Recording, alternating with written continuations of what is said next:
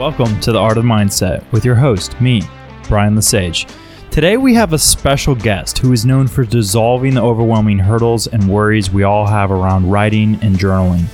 Throughout her years, she has taken the steps from being a project coordinator to a mom to a librarian to even now her newest entrepreneurial adventure, a journaling guru. Amanda has a way of encompassing the most subtle beauties of what many of us would see as daunting and overwhelming. And I believe she can help you take the necessary steps to aid you in your journey through your own path of the art of mindset.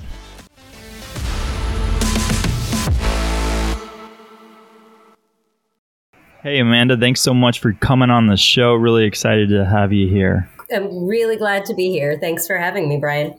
So I kind of like to get into through the art of mindset to get the listeners into um, a, a thinking process of again where people came from, how they did what they did to overcome what they've overcome, and really getting into the motion of what where they plan to go from there. So to really begin this conversation, I kind of want to turn back the wheel of time, if you will.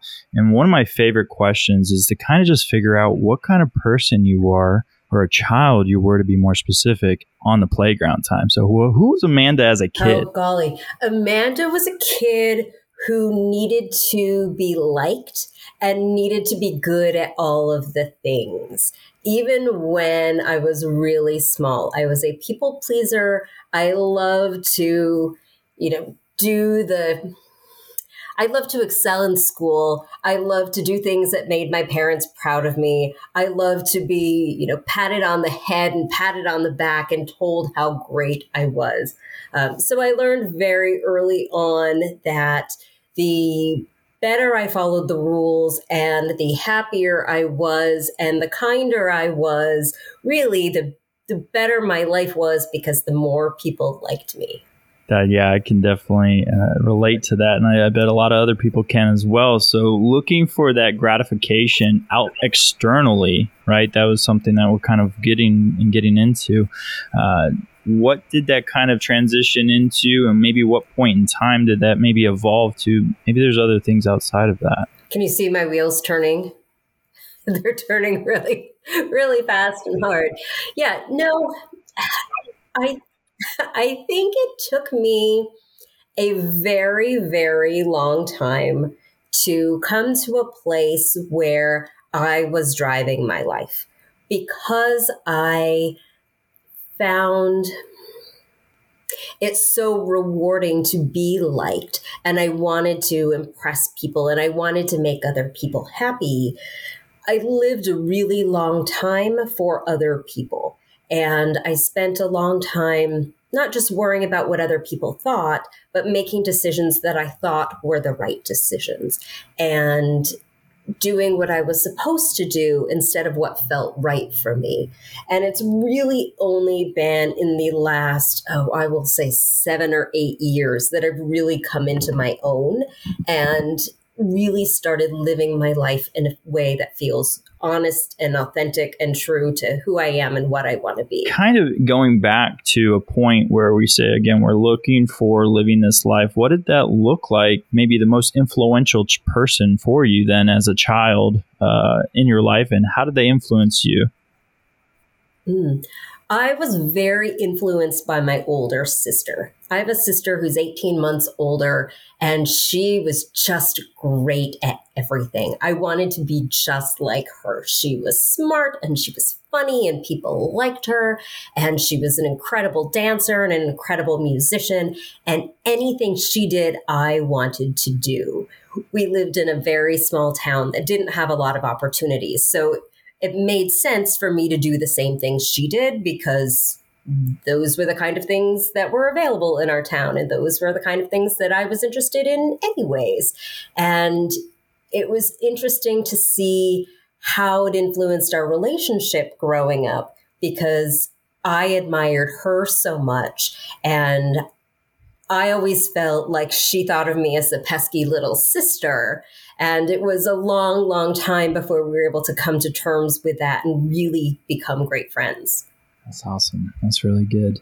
And I guess through through all of that, you said you kind of fell in their footsteps and maybe followed into certain projects or art forms. What what was kind of your release? What was your creative? Did you have a creative release? Because we know now you're a big journaler. You're talking about writing all the time, getting those words out there. So was writing, yeah, something that something was a part of your life? Always been a part of my life. I have a couple of books actually from kindergarten and first grade. We always made books a couple of times a year they were typed and we did the illustrations and they were sewn together in a cardboard binding covered with wallpaper samples as uh, as the covers. But yeah, from those early days, I love to write. Um, when I was in high school, I had an English teacher who uh, every day made us write an essay. And you never know what it would be, but I got in the habit really early, really fast of just getting my mind my thoughts on paper and getting to be really good at the art of the first draft. Mm. And it was sometime in that high school period that I really made the connection between writing and how I felt when I wrote. And it was a really great time in my life, I think, to pave the way and build this habit that I could call on later when I needed it. Wow. That's awesome. I know a lot of people that really don't like writing. They want to get better at writing. Um, they maybe even want to become writers, right? And journaling might be something that they're worried about that they're not a good writer. So, what would be something you would say to those people? I would say, first of all, um, our journals don't judge. Um, that's i think one of the parts i love best about journaling is we can write anything we want in our journals we don't have to worry about spelling or grammar or how much we like our handwriting because our journals don't judge. It is a place where we can put our thoughts and work through our feelings and our sticky situations without worrying about whose eyes are going to be on it because journals are something we write just for us. So that's the that's the first thing I'd say. I'd also say remember that there's no wrong way to journal and there's no one size fits all approach that works for everybody. So that means we each have the luxury and the privilege and the opportunity to find a way and I wasn't a big writer growing up, so it really took time for me to get into writing and get into journaling as well. So that's something that definitely I can attest to. Was there any other types of forms of art, if you will, because I kind of see writing as a form of art and, and creativity release that you were a big part of your life growing up? Yeah, I come from a very long line of crafty women. My grandmother could make anything out of yarn. Um, my mother would sew and make things out of paper. She makes these amazing cards and books. Um, so my whole life, I had always had some kind of project, whether it was a counted cross stitch or I was crocheting a scarf or I was, oh, I don't know, collaging or something. I was always making something as a kid. My mother put us in dance lessons.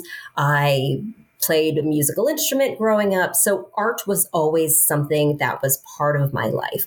And even as an adult, I carried a lot of that forward. So in my spare time, I'm a calligrapher. I do a lot of stuff with yarn, just like my grandmother. Last year, I made hat, uh, excuse me, scarves and shawls and blankets for people in my community, just because I needed a couch project, and nobody in my family needs anything else made of yarn. Um, I even dabbled at basket weaving this year and learned I'm a really great basket weaver. It's like everything I've ever done in my life kind of came together as uh, as I wove this basket. It was really fabulous. Oh, I love that. That's so incredible. And that's awesome that you have these so many hobbies and these skills and it sounds like you have this immense curiosity. And some people feel as if curiosity is like the core to innovation. So maybe those that struggle with curiosity, what would you say to them? I would say start asking questions. And you know, it's funny. I think sometimes in life we feel it's not okay to ask questions. Like it means we're not very smart or we're worried about what people think. And I I'm trying to think of when I realized it was okay to ask questions. And I think it was about a dozen years ago when I started a new job. I became a school librarian. It was my first gig right out of library school. I was the first librarian they had had at the school where I was working. And I don't think anybody knew what to do with me. So they walked me to the room uh, that was the library, the door of the library. And they said, Here you go, have fun. We'd like it ready in two weeks. That was it. And oh, the questions I had. So I was talking basic questions like, Where do I find a pen? Are there garbage bags somewhere? Who's our custodian? Um, will I get a laptop to use? Um, if I have to call out, how do I call out? And I I honestly didn't know these questions. And I thought if I if I need this information, the only way to get it is to start asking. So I became a really good question asker really off the bat. And because I was new there, I think people always just assumed that I was a big question asker and tolerated it, really. Um, and it became really a gift because I knew it was allowed. So I started asking questions and I would ask questions usually three times because I learned by the third time I would get a consistent answer if I didn't even get the good answer. And I learned that because people tolerated my question asking. I could get away with asking questions in meetings that other people didn't feel comfortable. So I was the designated question asker. And I figure if I have a question, there's probably somebody in the room with the same question. And we're never going to know unless we ask it.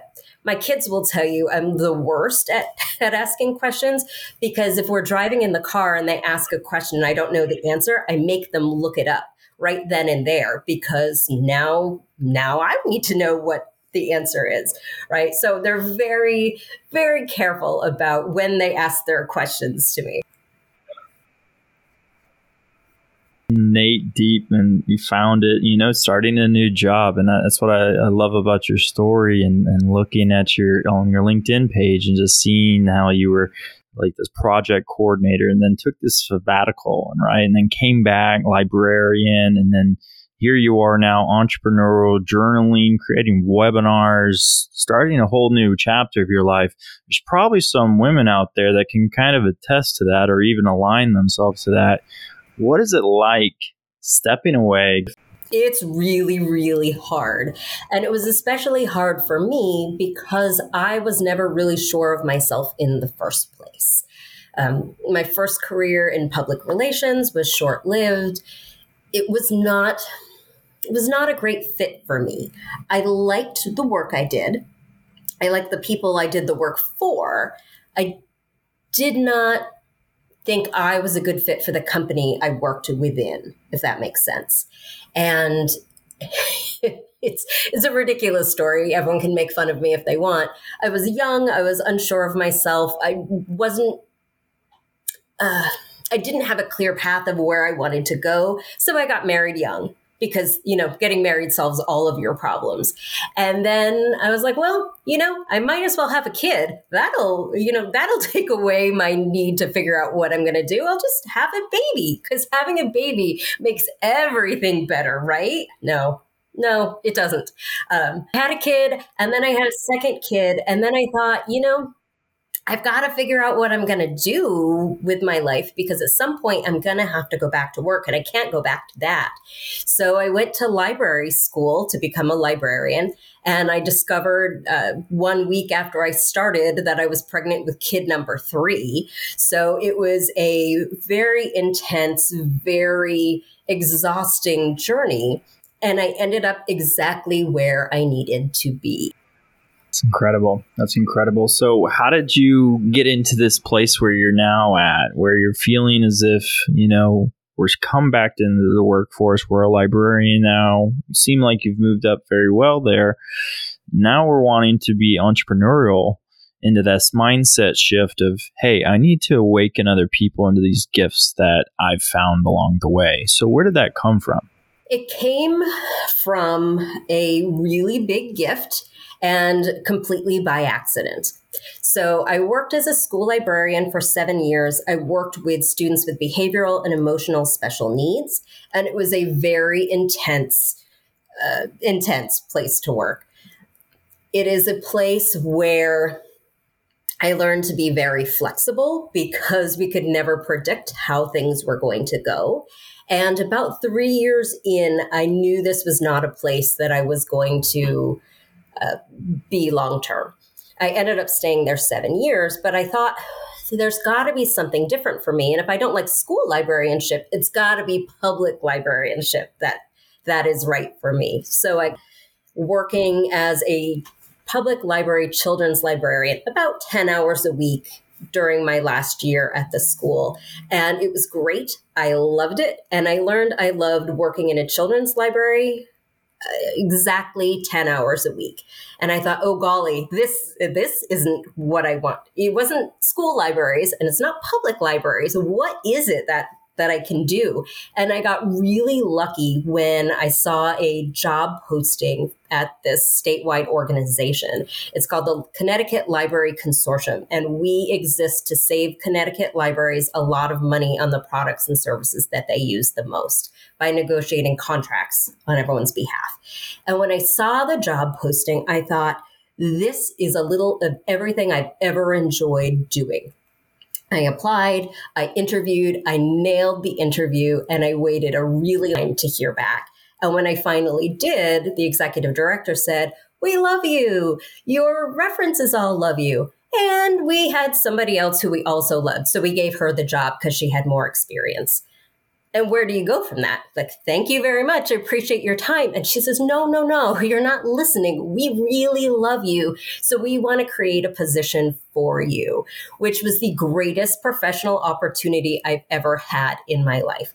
So they created this position, called it the Events and Special Projects Manager, and let me figure it out as I go, which was the greatest gift they could have given a very curious person wanting to figure out her life and make her place in the world. So it's been a really fabulous almost four years of uh, planning professional development for librarians across the state, for working with partners to create these really unique and interesting educational co branded products and services I get to oversee a statewide roundtable professional development program. And I really learned in the last four years who my people are, what my skills are, and what I have to contribute. So, journeying into this entrepreneurial world has been completely by accident. Um, showing up on LinkedIn was completely intentional last year. It was one of my big goals for the year to to figure out LinkedIn and leverage it. And it took me a long time to really find my voice and figure out how I was going to approach it. And I think I remember you, and you may remember me from my early days on LinkedIn, where I just kind of posted about learning and growth, and I was all over the place. I talk about what I learned from my garden, what I learned from my kids. And then I did a program called Brand 30 in October. And it's a 30 day personal brand building program. And the first thing they say is choose something to write about. Maybe two, no more than three. And I thought, oh, golly, maybe I'll talk about journaling. I could probably talk about journaling for three or four days, maybe a week if I stretch it. We'll see where that goes. And I have been blown away, Brian, by how it's resonated with people completely unexpected how it resonated. Incredible. You have such a dynamic story with uh, coming to the librarian, getting told that you're not the option, right? You're you're not what we want, or we will want you, but we we love someone else as well. You know, so how is that? And I'm hoping that I can get some clarification here, but they probably held you on the line, right? And said you didn't like hang up and then walk away. But uh, if that was the case, right? Or if it was the case where you had to go for a long period of time after feeling as if you nailed the interview, what's your mindset at that point, right? What are you thinking about? Oh, golly, I thought there was no way I would have gotten it because it was probably two months from the second interview till the time I heard, maybe a month and a half. But it was a lot of waiting and nerves and thinking there's there's no way it could happen. You know, checking in with my references. Have they called you? Have they called you? No, they haven't called you. Oh, maybe maybe they'll call you. They said they were going to call, and just worrying and coming from a place of. Uh, lack of confidence that I had had in my early career and just kind of living by default because I spent a lot of my early life, especially in my 20s, the good half of my first half of my 30s, really living by default is the best way I can put it. Just going through the motions, doing the things I knew were expected of me, but not the things that I really wanted or needed. And I will tell you, it's it's a divorce that I had in my mid 30s that came completely out of the blue that I didn't expect, I didn't want, that really shook me mm-hmm. into myself and made me realize the importance of figuring out what I was going to do and what was important to me and who did I want to be.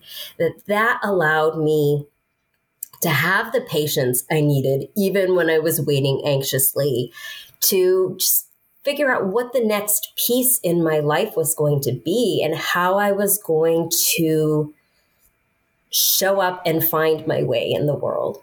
So, obviously, big trauma, usually traumas for a lot of people, right?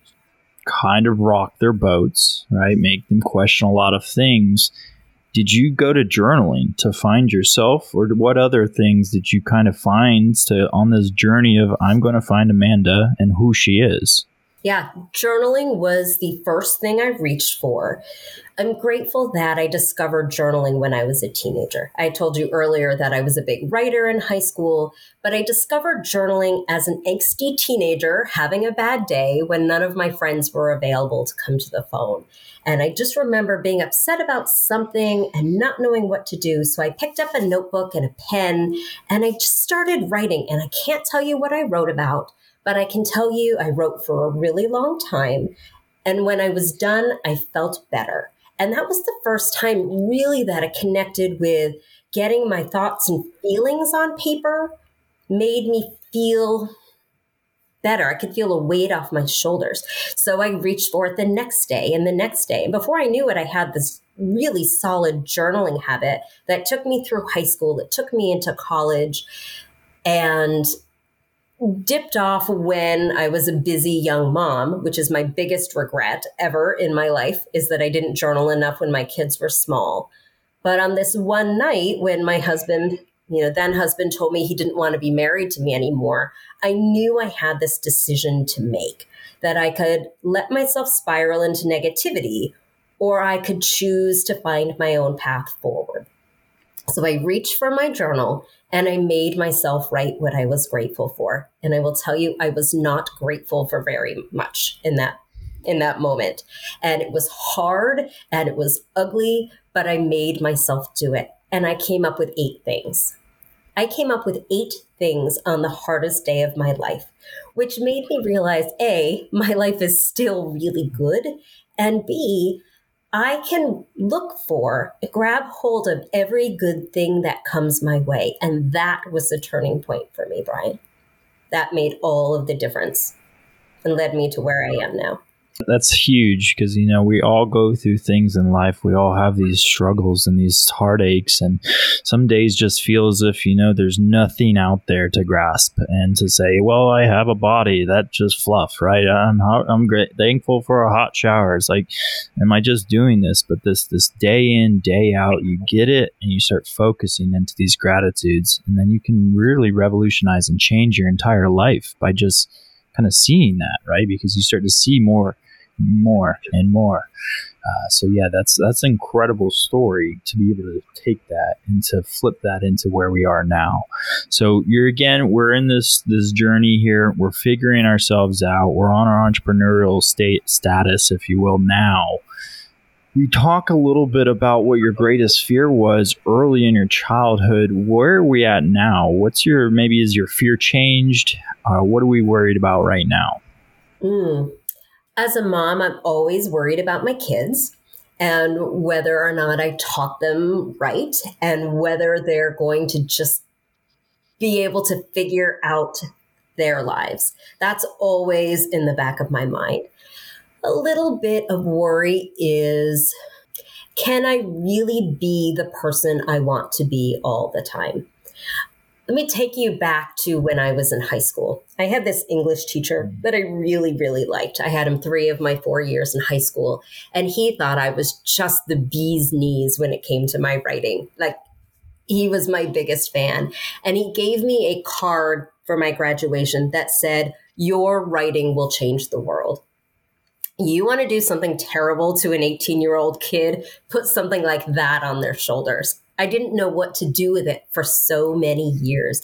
And it is only in the last six months, I think, that I have finally come to terms with that mean with what that means. So my writing does change the world because I write every day in my journal and that changes me. I show up on LinkedIn every day and share what I've learned and share what I know. And that helps more people than probably I know. I know the people it does help because they come to me and they say, Oh, this is what I needed. I've been thinking about journaling for so long, and this post you shared, that is making me, it's putting me over the edge, and now I'm going to jump into the world of journaling. Or I wasn't sure how to get started, but now I have an idea. Or my favorite, I was telling somebody a few weeks ago spelling and grammar and handwriting don't count. And this comes from somebody who's journaled for a very long time. He said, I just released a big sigh of relief that I didn't know I was holding. I didn't know I needed that. So it's amazing the the place where I've come to where I feel like I can live authentically. And what you see is very much what you get. And I still worry sometimes that it's not going to be enough that what I have to share with the world might not reach somebody that needs it that my words may be clumsy, that I may trip over my own feet or my own fingers as I type and not clearly communicate how important journaling can be and how accessible it can be and how wonderful it can be. Yeah, I definitely I definitely can see that. And it's kind of interesting now is but I can kind of see in myself and through the entrepreneurial guy uh, uh, journey and and yourself as well as when we're talking so broadly and we kind of all know this as anybody that's been a content creator anybody that's wanted to do something uh, we want to we want to make something and we want to make a big impact right? And we're like we need to really get to a lot of people and talk to a lot of people and get into in front of a lot of people. Uh, we need to kind of again change that message, and it sounds like you're able to do that with journaling. That hey, look, this is a very sub niche environment, right? And this is something that even being so niche, if you will, uh, speaks to millions of people. So how do you get that platform? How do you how do you change that mindset? And did you come to that realization that hey, look, I don't need to speak to everybody. I'm just going to speak on this one topic. I know you spoke spoke on that, right? And what was that the moment? That absolutely was the moment because until I started posting about journaling, I didn't realize there was such an appetite for it. And I feel like for the first time in my life, I've been in the absolute right time at the right place with the right message. I feel like everything I've done has really paved the way for me to share what I know right now. That all of my experiences with journaling, all of my experiences getting to this place in my life, all my experiences through the last couple of years of pandemic living, I think has primed the pump and I think I really just was in the right place at the right time. It was October. Nobody's thinking about journaling in October. Journaling feels like a January thing. And now you can see people are talking about journaling left and right. And it's fabulous. And I love it. And I love to uh, pop you know pop up the uh, the hashtag journaling on linkedin and see what comes up and comment on everybody's stuff and share what i know because i want people to know that it matters I want people to know that journaling has the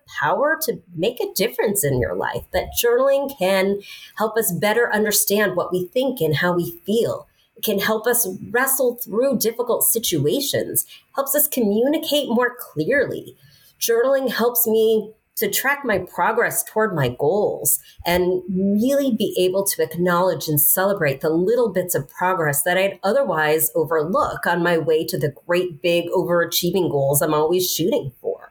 That I think was my one of my primary lessons from 2021 because I journaled in new ways. And as I journal in new ways, new benefits come to me. And I'm so excited every time I discover something new. And I've been journaling for oh golly, I'm not even going to tell you how many years because it makes me feel really old.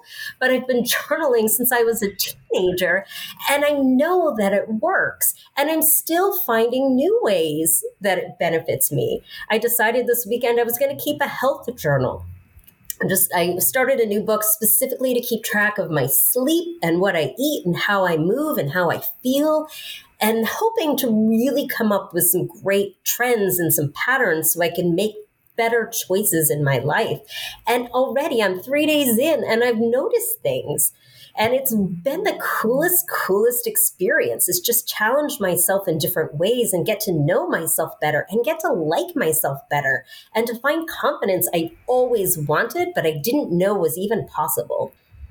Oh, I love it. I love that. I love that passion there too with the journaling and just getting it out there, coming up with new ideas. I'm coming up with new ideas all the time with my content, you know. And as content creators, as entrepreneurs, as business minded individuals, I know the struggles of trying to come up with new practices and new stuff. So, what are some ways that you kind of do that on a regular basis? What's your go to strategy? Mm, my go to strategy is to pay attention to everything around me and to ask a whole lot of questions and to consume a whole lot of content.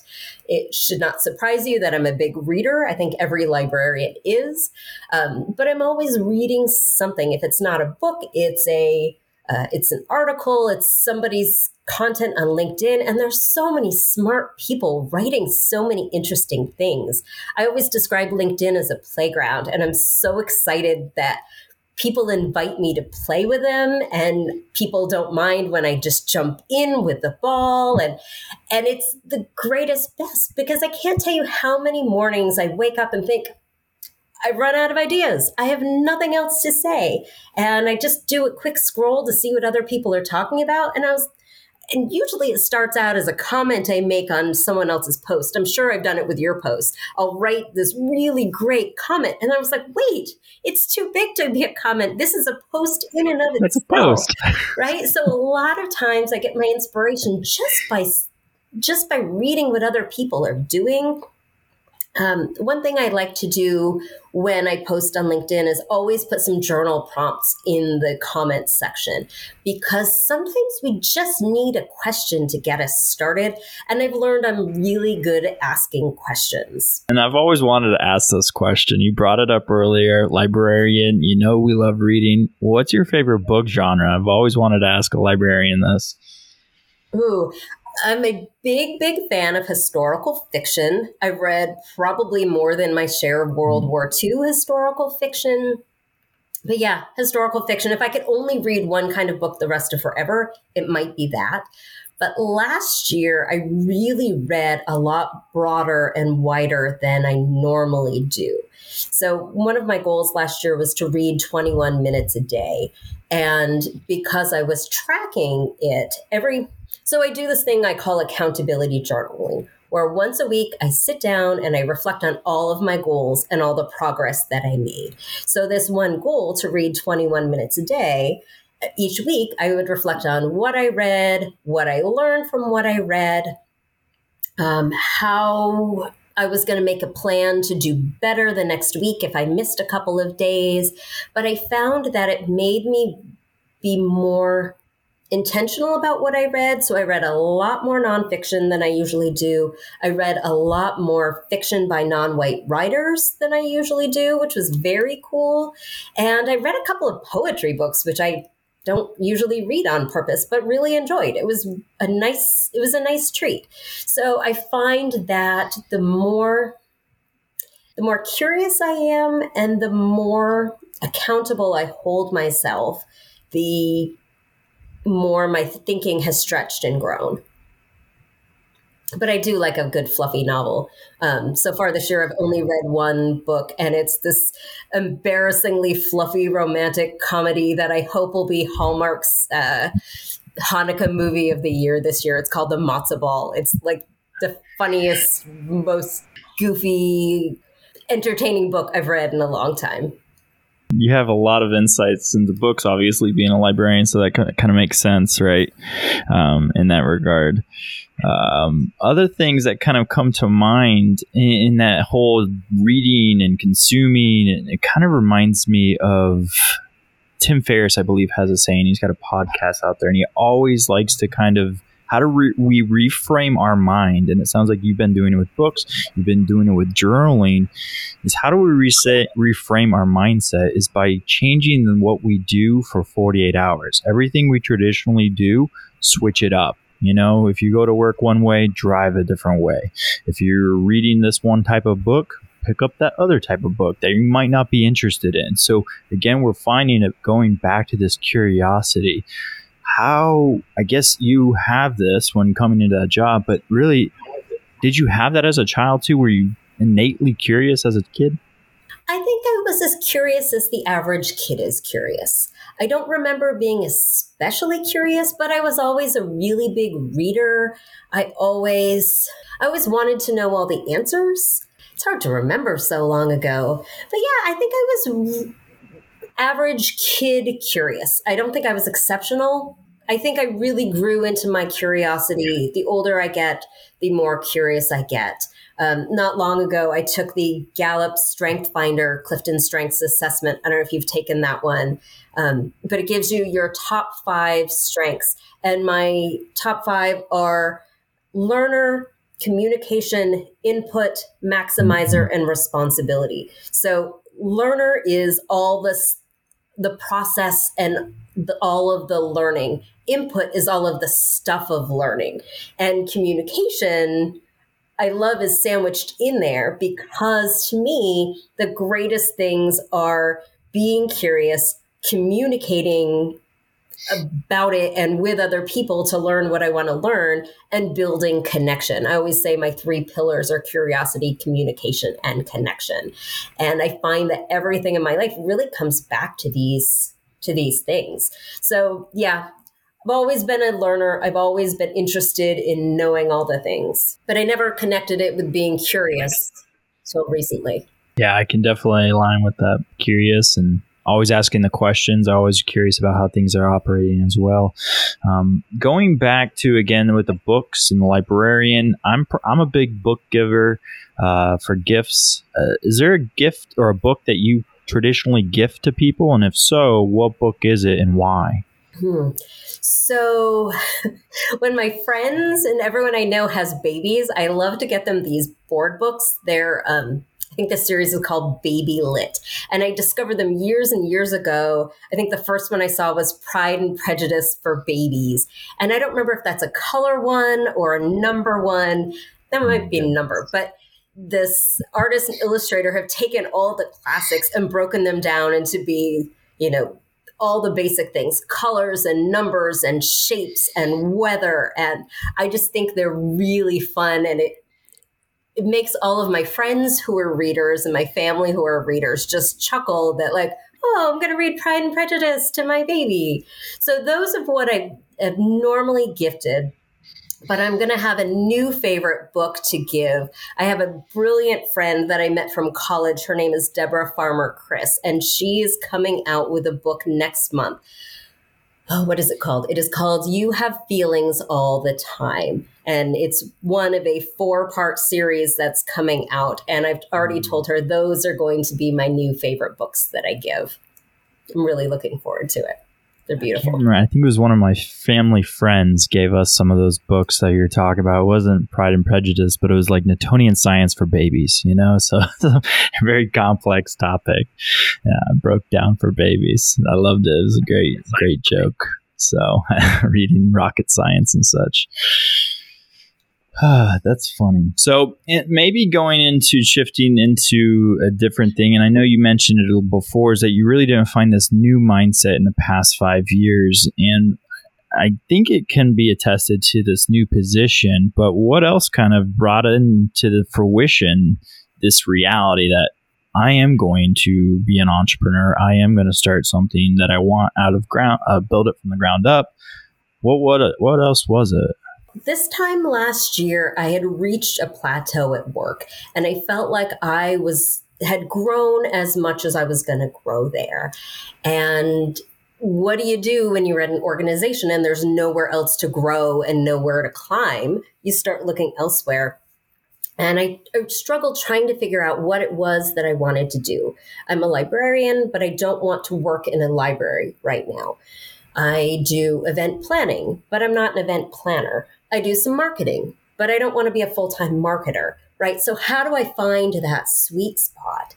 And so, the end of May, my executive director announced that she was retiring at the end of the year. And all of a sudden, it was like the logjam cleared. I could see straight down the river, and that job was going to be mine.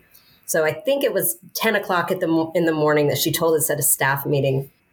As soon as the meeting was over, I went and I told my husband, like, I can't believe she just gave her notice.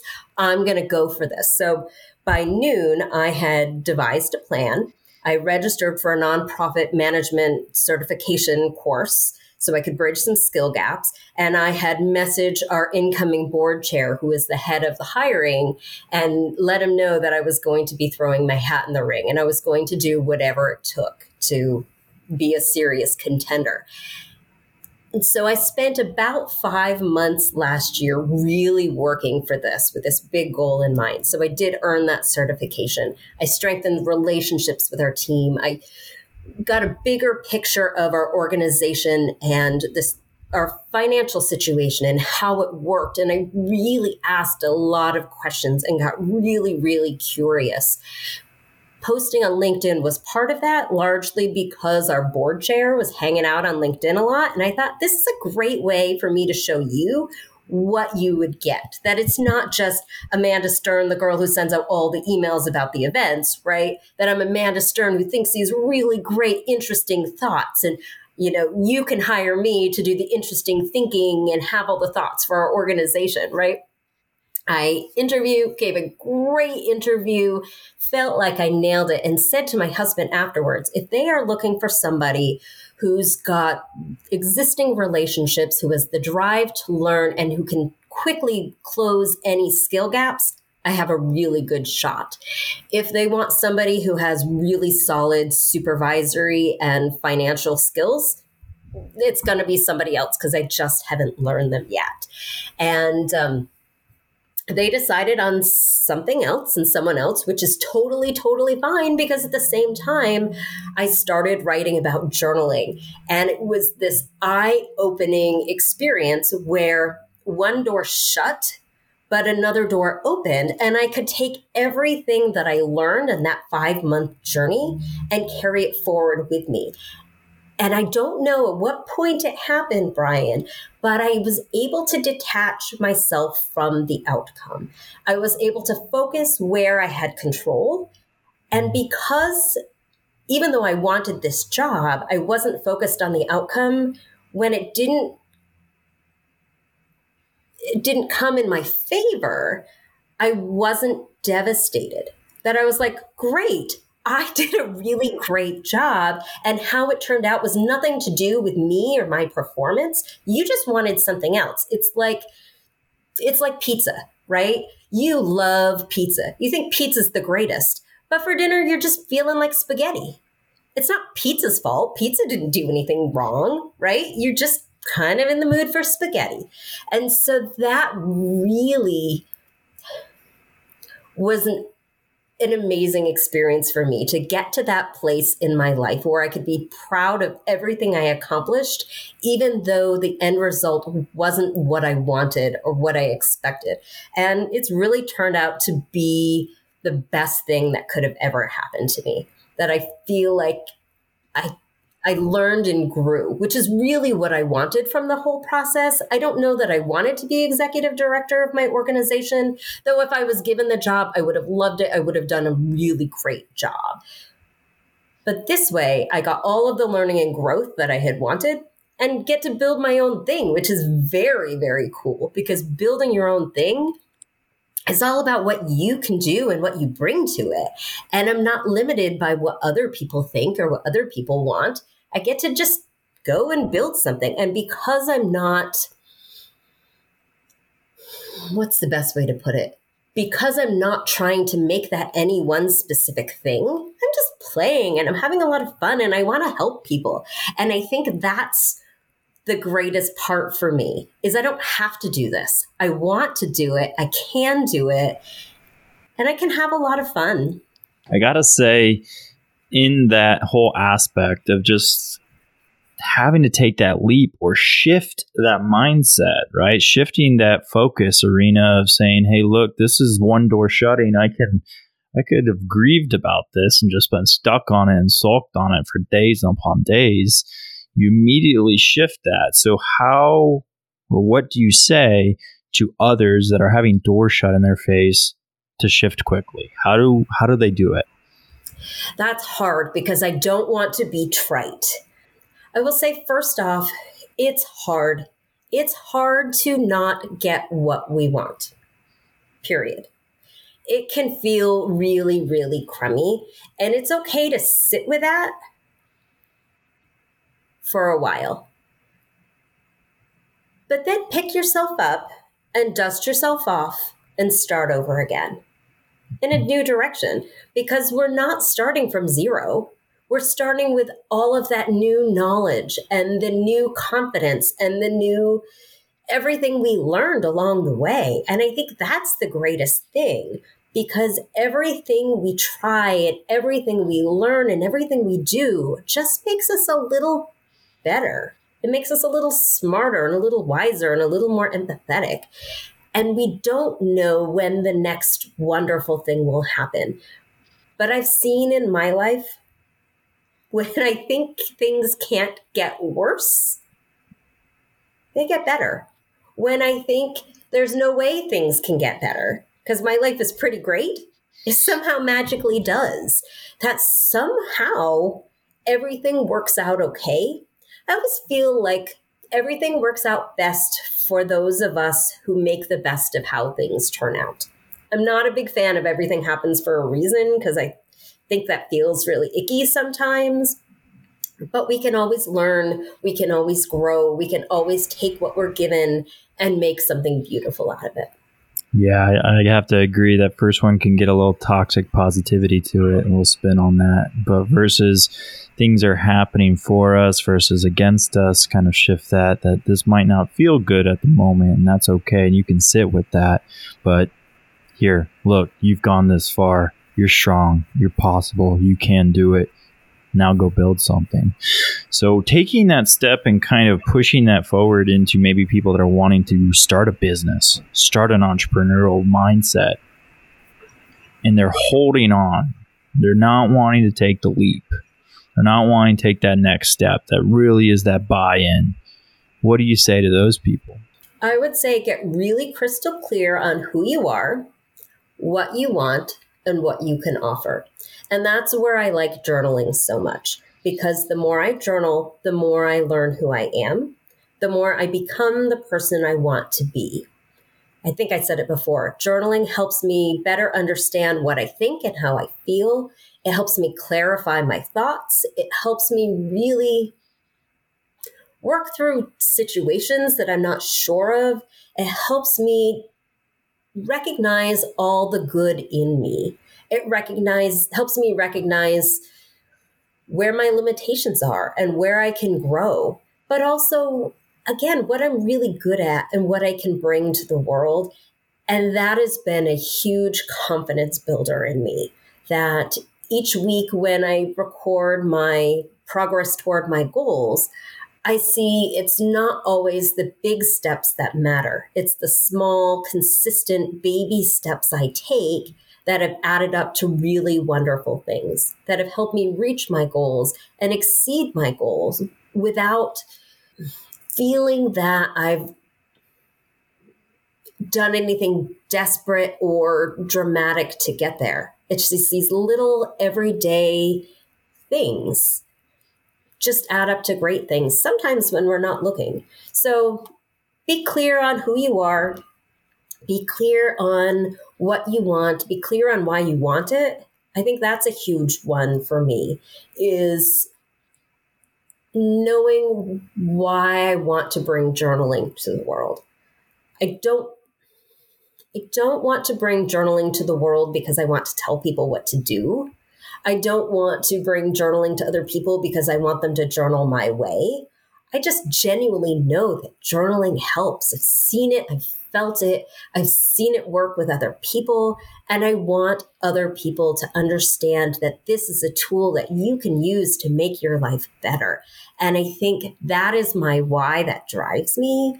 And anything else that comes is a bonus powerful stuff. And I got to say, if somebody is journaling for the first time and maybe they are writing sentences out at the fir- at the beginning and they can't get a big page written out and that's okay and we know that's okay uh, is it okay then to ever go back and look at old journaling right of what you've done in the past yeah of course I don't do it often. I usually go back only when I'm looking for specific information. That's just me. I know lots of other people who love to go back and reread their journals. I love the idea that as we journal, we're writing a story of how we became who we are. That my story is a story of how I overcame obstacles, how I learned, how I grew, how I tried, how I helped other people, right? That we get to write who we want to be. I always say when I write, I become more the person I want to be. Right. So when we're having hard times, I think it's very cool and very appropriate to look back in our journals to other times when we overcame difficult situations because it teaches me, oh, if I can get through this, I can get through anything. If I can get through my husband telling me he'd be happier not being married to me, then it probably is not going to kill me if I don't get a job I want. Big deal. Other jobs, you know, other jobs will come, right? So I feel like, yeah, read them if you want to read them. If you don't want to read them, if you think you'll be super embarrassed, you don't have to, because sometimes the act of writing is enough. I think it's important. I love how you said, you know, people are just starting, they're writing a few sentences. That counts it's totally fine. It's totally great to start small. If you want to start by one line a day and you're going to do it consistently and you're writing a good sentence, awesome. If you want to start with a paragraph or a page, cool. The just like any habit, starting off small, building the confidence that we can show up every day and do this thing for us, trusting that will be able to make it happen, I think that's really wonderful and really powerful. And I think it's important to know too that not every day journaling is a great one. I have days where I sit down and it's like everything in the universe, all the stars align. So my thoughts are clear, my penmanship is perfect, my words are just beautiful, and I can write pages and pages, and, and it seems like no time has gone by at all. And then I have other days, which I call sticky days, where it doesn't matter what I do or how much is on my mind, I cannot pull the thoughts out of my brain.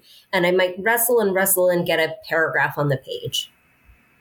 But it's fine because I've proven to myself I can show up, I can do this hard thing, I can do something that feels really daunting. And I know that tomorrow may be a better day. And the more I practice, the better it'll get. It's great. And then also that you like you said earlier, the the pages don't judge you. Your journal doesn't judge you. If you only put a sentence down or if you put a whole page, a couple pages down, it doesn't matter either way. You're doing it, you're showing up. Well, I always like to throw in some closing questions uh, for my guests, and they're kind of, again, they're tidbit funners, uh, if you will. And so, one of them is, again, if you had one tip or piece of advice that you tell yourself as a teenager, what would it be? I would tell myself to only worry about the opinions of the people whose opinions actually matter. I spent way too much time in my life trying to worry about what other people thought. And it's funny, my my mom used to say to me, she's like, Amanda, not everybody has to like you, which I thought was really mean. It always felt really mean when she said that because, of course, they should all like me. I'm wonderful. I'm kind. I'm friendly. I do nice things for people. What she was really saying was don't spend time worrying about people who don't matter because people will like you or they don't like you. And that has nothing to do with you and everything to do with them. So focus your time and attention on the things that matter. Mm. I'm embarrassed to say how old I was when I finally realized it. It took me a long time. So another question I like to throw out there as well, and it's kind of optimistic. What do you what do you get most excited about in the future? I'm excited about launching a kid into the world. My oldest is going off to trade school in the spring, and I'm so excited to send him off and see him become a human. I think that's probably what I'm most excited about. It was watching my people who are now 19, 17, and almost 15 to watch them become people in their own right and to see who they're going to be and what mark they're going to make in the world and the steps they go through to find themselves. I'm really excited to see these people who I think are pretty great now. I can't wait to see the wonderful adults they turn out to be. So, again, always, Amanda, it's great to have you. Thanks so much for coming on the show. It's been wonderful chatting with you. Uh, and again, it's always a pleasure to engage with you on LinkedIn and see your content around journaling. I think a lot of people can benefit from it and gain a lot of insights from it for, for what you offer them in the art of journaling. Uh, so, thanks again. And we look forward to seeing you again soon on the show, hopefully. Great. Thanks, Brian. This is great. And that's this episode of The Art of the Mindset with Amanda Stern. Thanks so much for listening. And if you're looking for more information about journaling, be sure to head over to Amanda Stern's LinkedIn page and you'll find endless information regarding how to journal, when to journal, even amongst your busy life. And remember, stay curious, keep expanding.